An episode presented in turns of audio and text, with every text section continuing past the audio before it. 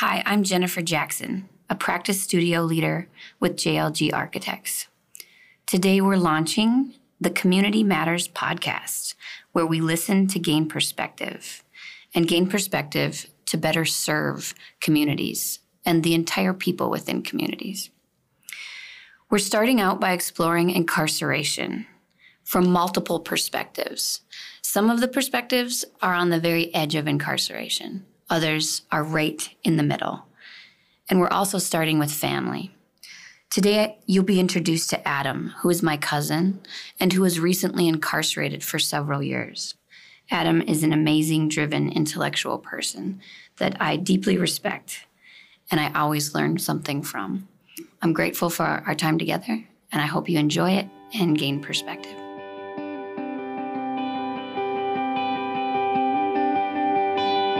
Episode 1 The Community Matters Podcast, JLG Architects.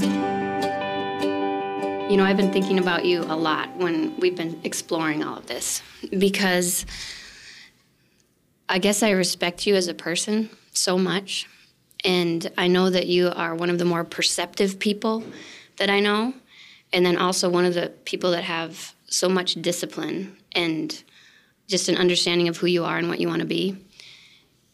And I think hearing your perspective on things brings me clarity to, to my perspective on things, honestly. So, one of the things we're trying to understand is I guess this is what we're f- finding out there's so much people don't know about what it's like when you get into gov- the system. And there are so many obstacles that people have that the general population has no idea about. And a lot of people are making their assumptions or, or positions on things with maybe just a small piece of the picture. And so I guess what I'd like to ask you first is you you were at one point um, similar to me in, in my, what I know, right? So like five years ago, what you understood about what it's like to be in prison was probably closer to what I'm what's in my mind right now. Sure. And then now, five years later, I'm imagining it's it's very different. Can you can you tell me what was maybe wrong about or what was inaccurate about what you thought before versus what you think now? Or what was the most surprising? Uh, boy, that's a loaded question. There's a lot of things. There's a lot of things that were surprising about the whole experience, but I think that the um,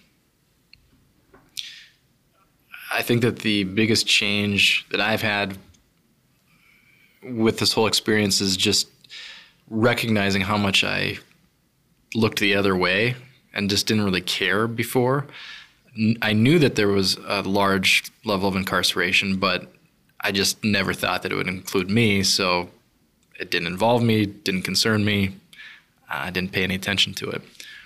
So I think that after being, uh, you know, giving the, an invitation that I couldn't refuse to go to go to this place, it was like, all right, I gotta I got to learn how this works as fast as I can to try to adapt to it. And um, as far as like biggest surprises, I mean, everything was. I, I just, there's so many people in there who grow up, whether they are in a uh, community where, you know, they're drug dealers and everyone they know either goes to prison or has gone to prison.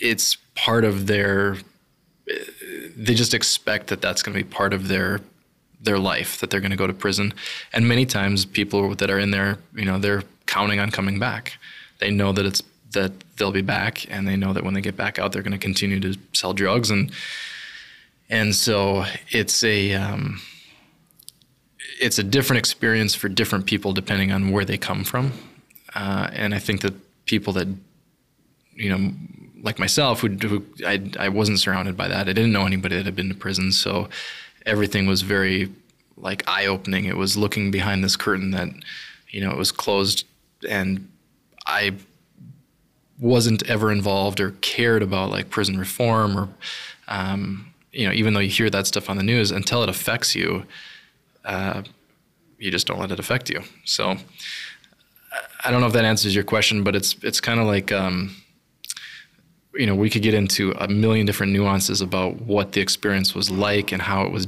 different than what I expected it to be. But I think most people's experience or most people's um, picture in their head is based off of what they see on TV and what they see on movies, and so um, you don't know what it's like in those camps or in those different security level prisons because you don't really there's no transparency and it's designed that way. And because of that it also gives the bureau of prisons carte blanche to kind of run things however they want because there's no accountability uh, lack of transparency and lack, lack of accountability so i think that um, you know i i can answer any questions that are more specific but i think that the you know different security levels are going to be very different experiences as well. And you know, while I was there, we had three different wardens, and then that changed the dynamic of the the place as well. Did they literally like stop their career and start again, or, or just new people coming into the role? Yeah, I mean, within the bureau, people those are most of those people are lifers. They're just working their way up the ladder. So they were um, promoted and yep, then moved on. Yep, they move around, and so each each new prison is going to be um, uh, some kind of a promotion or lateral move until they, you know, are fully vested and then they retire. So when there was a different person in charge, the whole experience changed. Yeah, it was very noticeable. Yeah, yeah, night and day, and that that wasn't. Um, just the warden, it was when a new AW came in or a new captain. The Bureau of Prisons is a department of the, uh, or a, a branch of the Department of Defense, and so much of the like the language around that is the same as military. Um, so the warden is in charge, and then the uh, uh, AW and captain are kind of the first two people underneath of this you know hierarchical tree. Um, the captain is going to be more on the security side of things, and the AW is going to be more on the administrative side of things. And so any one of those three that change will make a, there's a big ripple effect that happens um, just because you know, you, all of a sudden you might notice that rooms are getting tossed more and um, there's more shakedowns, you know, when you're walking across the yard or there's more um, more restrictions on uh, being able to uh, use certain facilities. Uh, for example, you know, the, I was at a camp, so there was like a theater. Well, for over a year, the theater was just closed because they deemed it a somebody found a, a clause in a I think it was it was the AW that, that, a new AW that had to come in, and he found some something that said that there was that any type of TV larger than 46 inches can't be purchased for the facility. And so he took that to and interpreted it as, well, this is a, a theater screen. It's larger than 46 inches, so we can't use it. And it didn't say that. It said you can't purchase but it, it, was already in place. It was grandfathered in. It was, you know, it, it, was a really nice little perk that on Fridays we could go watch a movie. Well, he shut it down for a year because he said that you know it violates this whatever, and really what it was was he just didn't want to. It was just one more thing that his staff had to do to you know to to have somebody there to you know people could potentially um, hide contraband in the, that building, so he just shut it down.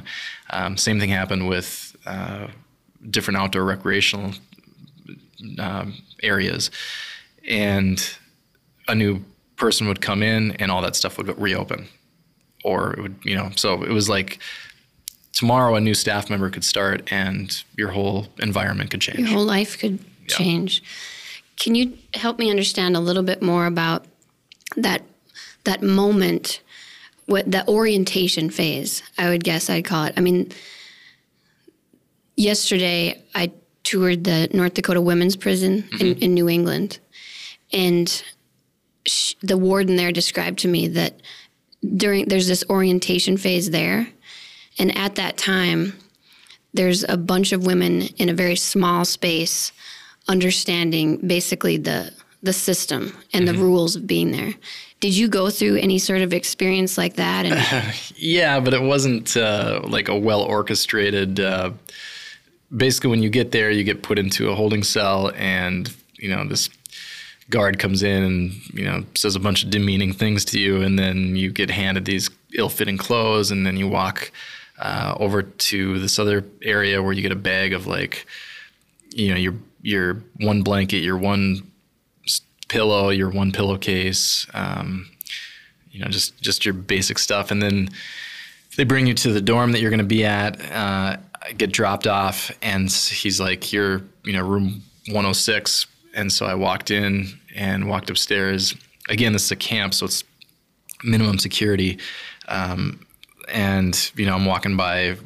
There's no doors, um, so I'm walking by these cells. They still call them, um, and there's like, you know, there's guys that are doing drugs and giving tattoos, and guys on cell phones, and I'm like, this is a circus, Where you know? Yeah, and so then I I walk into this room, and it's a 12 by 14 room with six guys in it, and uh, the, there's a uh, older black guy in there named Parker who I became good friends with, and he he's like, all right, he's like, unpack your stuff, and then we're gonna have a, a meeting for how this cell operates, you know, and and kind of laid down the rules. were And- you scared at that point when he said that, or no, I don't think I was scared. Just I was just more so like you're just in such a shock, like a state of shock. I mean, you just walked away from your, for me, from my from my wife that I didn't know when I'd see her again, and you know, I'm I'm my whole life, my whole world just changed. So it's like that first day is the worst,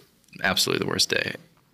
But yeah, my experience at a minimum camp, a minimum security federal facility was uh, there was not really an orientation process so much given by the uh, staff, more so by the inmates. gotcha? And it was and and all facilities, state and federal, this is probably the one thing that that stands true, is the inmates run the facility.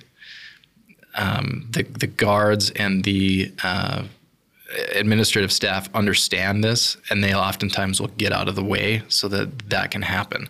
Uh, there's still a large degree of segregation between races, between um, you know different even even within a race like the Hispanics or the Latinos. There's um, you know the Sureños and the Paisas and uh, the Paisas, and like you know they may not get along in one one facility, whereas they might get along well in another facility. So. So, one of the things that, no matter if it's federal or state, uh, one of the things we're trying to understand is the impact of relationships. And maybe if we can talk about the relationships between the people that work there and you and others that are there. Do you, in your experience and in observing others, do you feel like it was that the, the staff members had a huge impact on the success or people being able to be successful when they when they leave or was it a pretty um, were they actually adding to the, to the difficulty So it's it's a it's like the extreme of any bureaucracy that I've seen uh, because the people that wanted to help, the people that would go out of their ways to help. There was one one um, correctional officer in particular who worked in the education department, and he would try to set up these different uh, community outreach programs to help give the inmates uh, opportunities to do public speaking, to be involved with um, rational thinking, with uh, with um, uh, I can't remember what it's called now. It's, it was this circle deal where people would come in and there would be outsourced outside people that would come in and they would talk about like conflict resolution and and it was it was all really good stuff, but he got backlash for that. You know, whenever there was anything that would create even the illusion of a liability to the to the prison, he was on the chopping block. And so it was at his own risk that he did this stuff. It wasn't like the more the incentives are always they I shouldn't say always. The incentives that I saw were seemed to always be backwards, um, because instead of and this is probably where the conversation should start. Jared Kushner at one point said when he was proposing the First Step Act, what is the purpose of a correctional facility? And until we answer that question, we can't create laws that move us towards that outcome. And if the purpose is to rehabilitate these inmates because at some point they are going to be your neighbor, do you want them to be rehabilitated or do you want them to come out with PTSD? Exactly. I mean, so if your neighbor that moves in, you know that he's been to prison, would you rather that person come out with a new toolbox full of, of tools to be able to become a, you know, a great neighbor and a great, you know, person living next to you in your neighborhood? Or would you rather them come out and be, you know, have all these, you know, this prison mentality where they're this, you know, kind of skittish person that is ready to fight at any moment and, um, you know, just it, all the data points to the way that we're doing things isn't working. Our recidivism rate is like, depending on which subsect you looked at, is as high as 90 some percent. And if you're like a young a young male going in with uh, and you've committed a crime, especially in the drug um, a, a, drug offense, you're and you and then the uh, if you look at the there was uh, a congressional uh, research paper that came out, and I can get it for you if you want. But it's it talks about it breaks down all these different determining factors to give you a, a, a code or a, um, a rating for what your percentage of recidivism will be.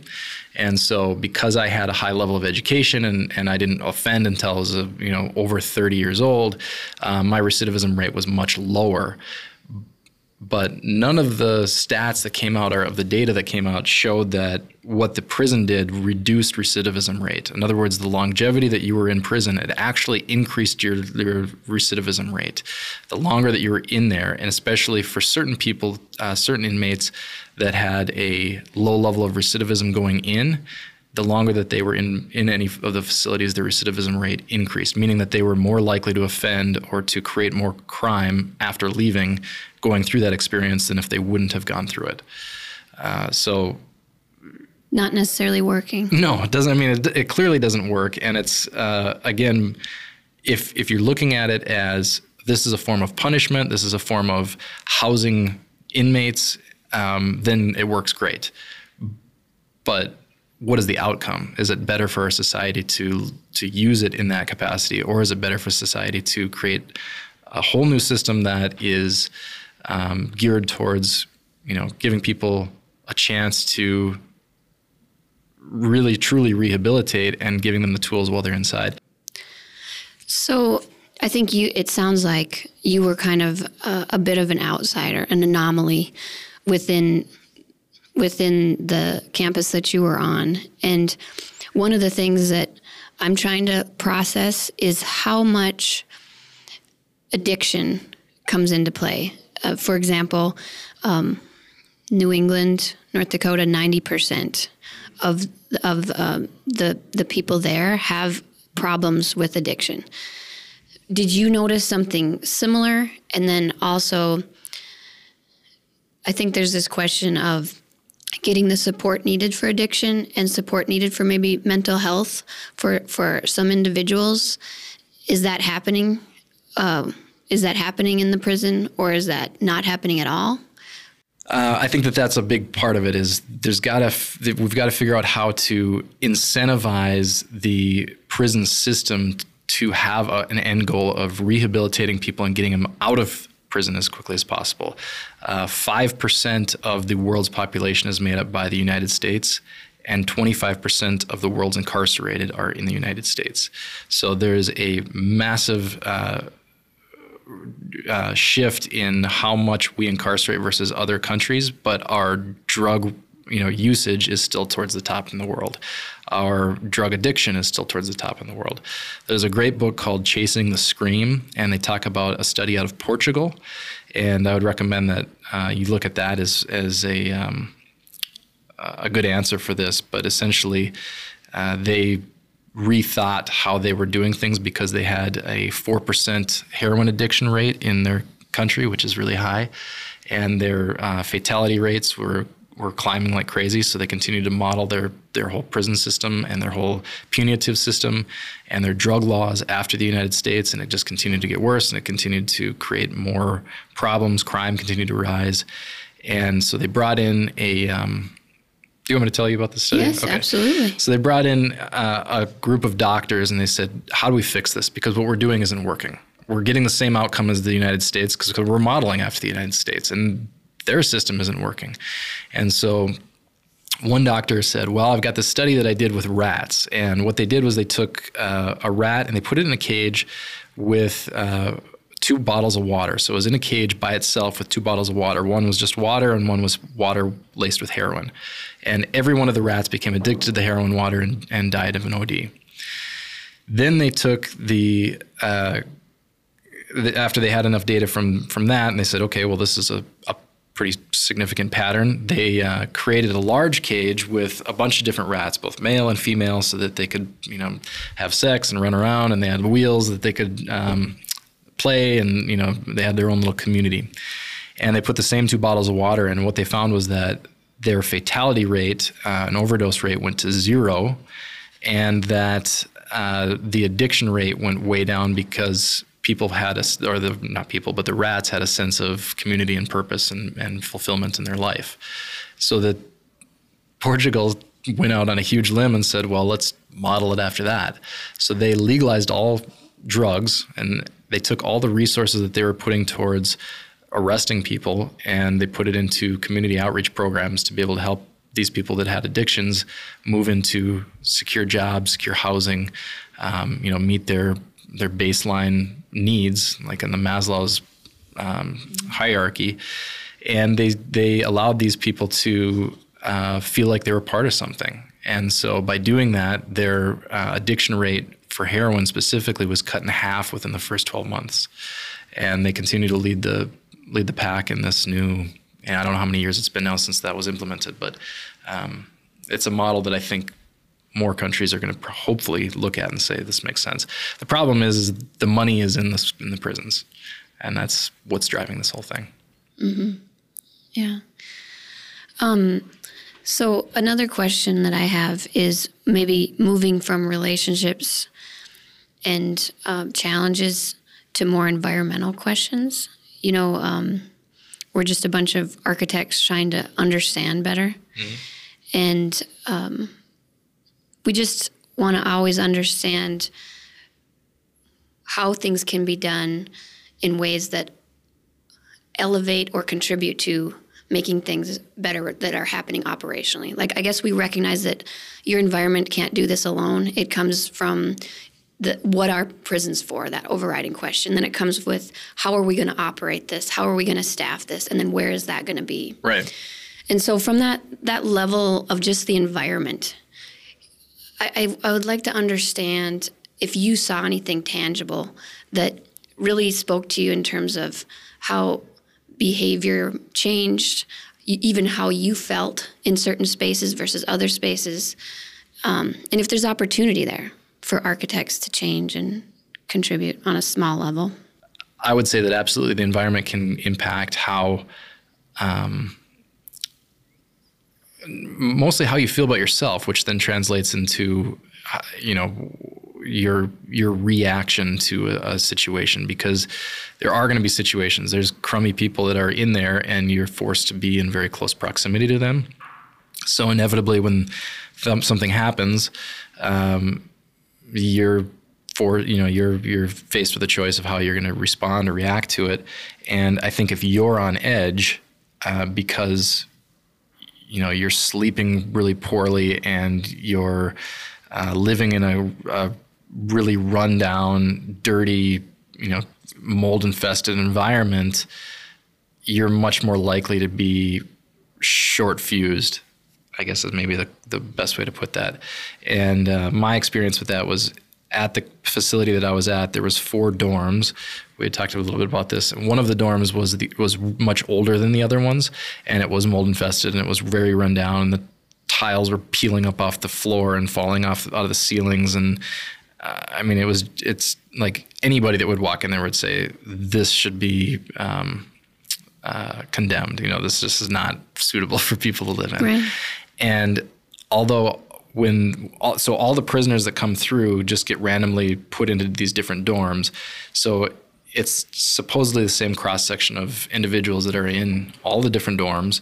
Uh, it's the same guards that are walking through. It's the same food, the same commissary, the same whatever. So we all should operate pretty much on. You would think that every dorm would have the same issues, but that one dorm that was really crappy always had the most fights, always had the most contraband, always had the most, you know, the most problems. Like every week, you know. So I think that that is a good case study of how an environment can impact uh, your not only your quality in there, your your quality of life, your quality of uh, you know how you feel about yourself, but from a security and a you know the, the answers that the people you'll be pitching this to what they're looking for is is this going to make it safer you know is this going to make it easier for us to do our jobs and i would say that there's a resounding yes to that um, but you know at, at at what point do you do people look at that and say, well, you know, you can't make the prisons too nice because perception. You know, because perception, you know, this is supposed to be punishment. So that is something you'll probably come up against is that how do you make it nice? How do you make it so that there's light and that it's clean and that it's it provides people a uh, a sense of comfort without it appearing to be too comfortable. The other thing we're trying to learn more about um, is we're all a member of a community. And those communities can be our physical community or our professional community, our families. And um, it seems like one of the ways to change everything or improve would be to um, find ways for the community to be more a part of experiences. Um, especially in that transition. So, thinking of the populations that come back and maybe expect to come back. Um, what we've learned is when you leave, there are so many challenges, and those challenges might be I don't, I can't afford transportation to get to the job mm. that I have. Um, I've used up all my bus vouchers, setting everything up. I've got a job. It's my first day. I have no way of getting there um, needing forms of ID, but maybe you're not able to go there during the hours that they're open. Mm-hmm. And then also um, just having the benefit of the doubt. You know, I think that in my experience, if I tell somebody I'm late because of this, they'll believe me. But someone uh, coming out of the rehabilitation system could try to could say the exact same truth and not have the benefit of the doubt. And so we're processing how as community members, how can we help? How can we be advocates for uh, that population that just expects to go back into into the system and that um, like you described, they know people and they've expected to be a part of it from maybe day one. Have you? Do you have any um, thoughts on how, or even just observations on how, as community members, we can change? Yeah, I mean that's like a good Malcolm Gladwell question. I think that there's probably a ton of of things that get us to this point in society where we we look at people that have been to prison as like this this throwaway group of people.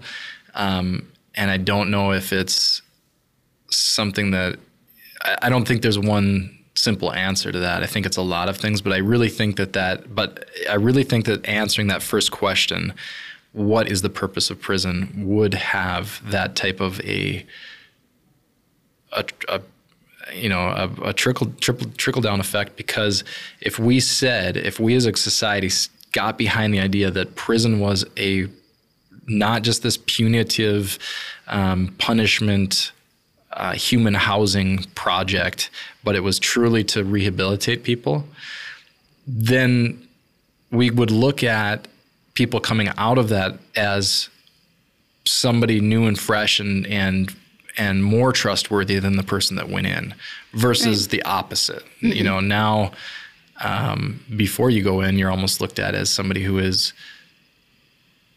uh, more trustworthy than somebody that has been to prison. Like, oh, he's been to prison. It's like immediately your your mind is filled with all of these, you know, preset ideas of what this you know who this person is now and so yeah you do carry that around a little bit um, i guess i try not just not to think about it because it's not going to do me any good to to you know play this like timid um, victim mindset so but it is but there are challenges there's no question uh, getting an ID is a challenge i was fortunate to be able to get mine renewed right before i went in and since i was in for just under four years uh, it's still valid but guys that get out you know they don't know where their birth certificate is they don't know where their social security card is and they don't have a driver's license so now they need to find they need to get their driver's license. Well, to do that, you need a birth certificate. How do you do that? You only need a social security card. How do you do that? Well, you need a birth certificate. So it's like there's there are some initiatives that are starting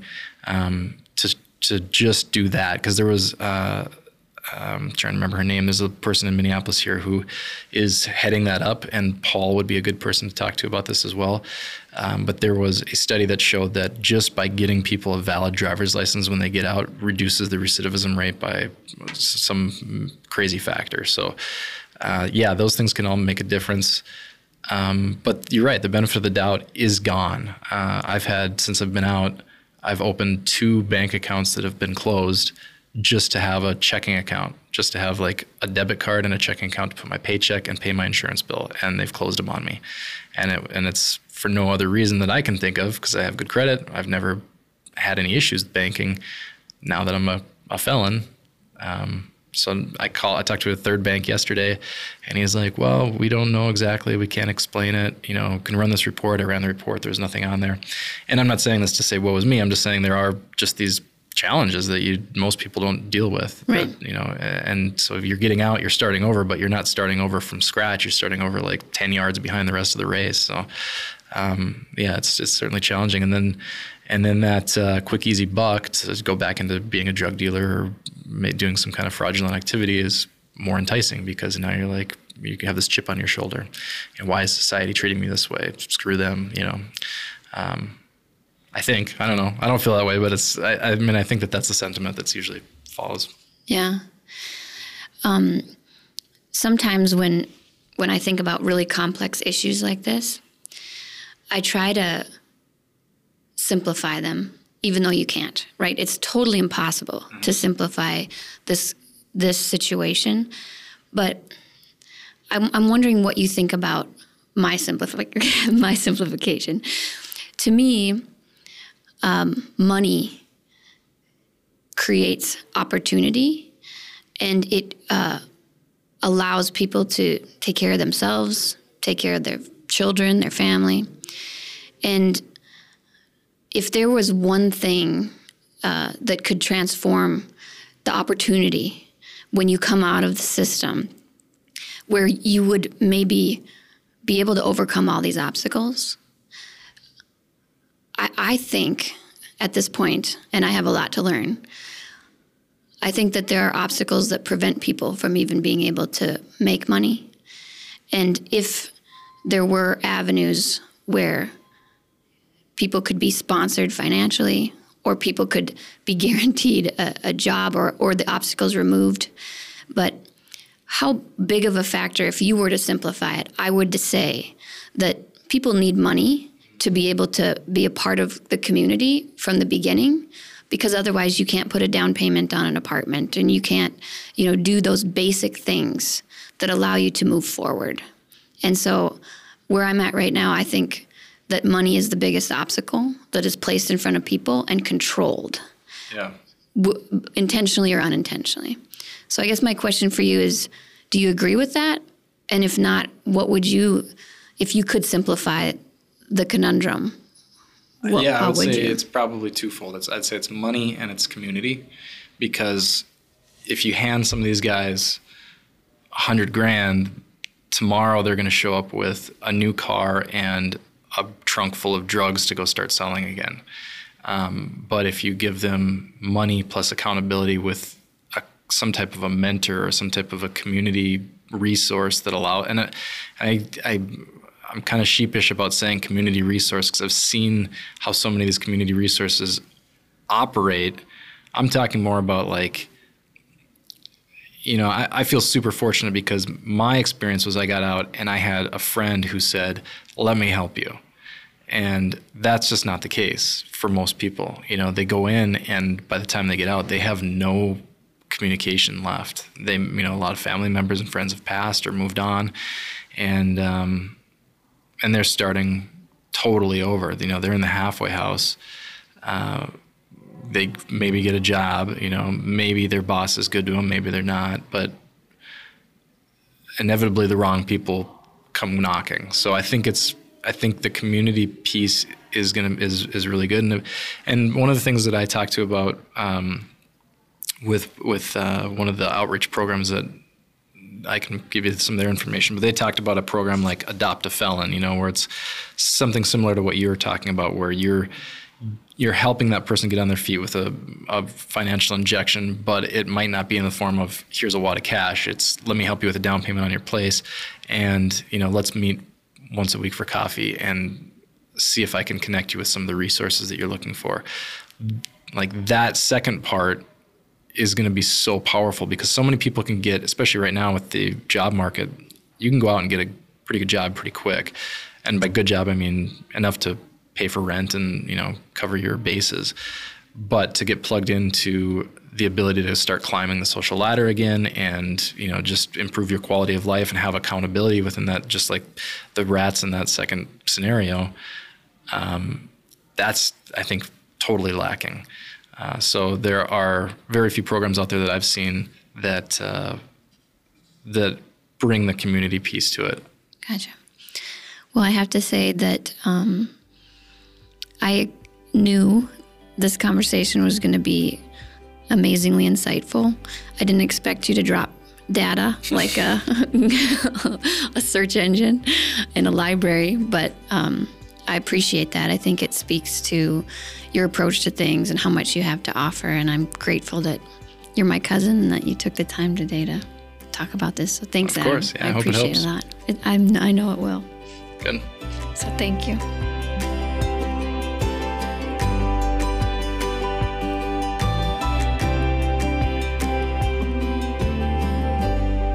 Episode one, the Community Matters Podcast, JLG Architects.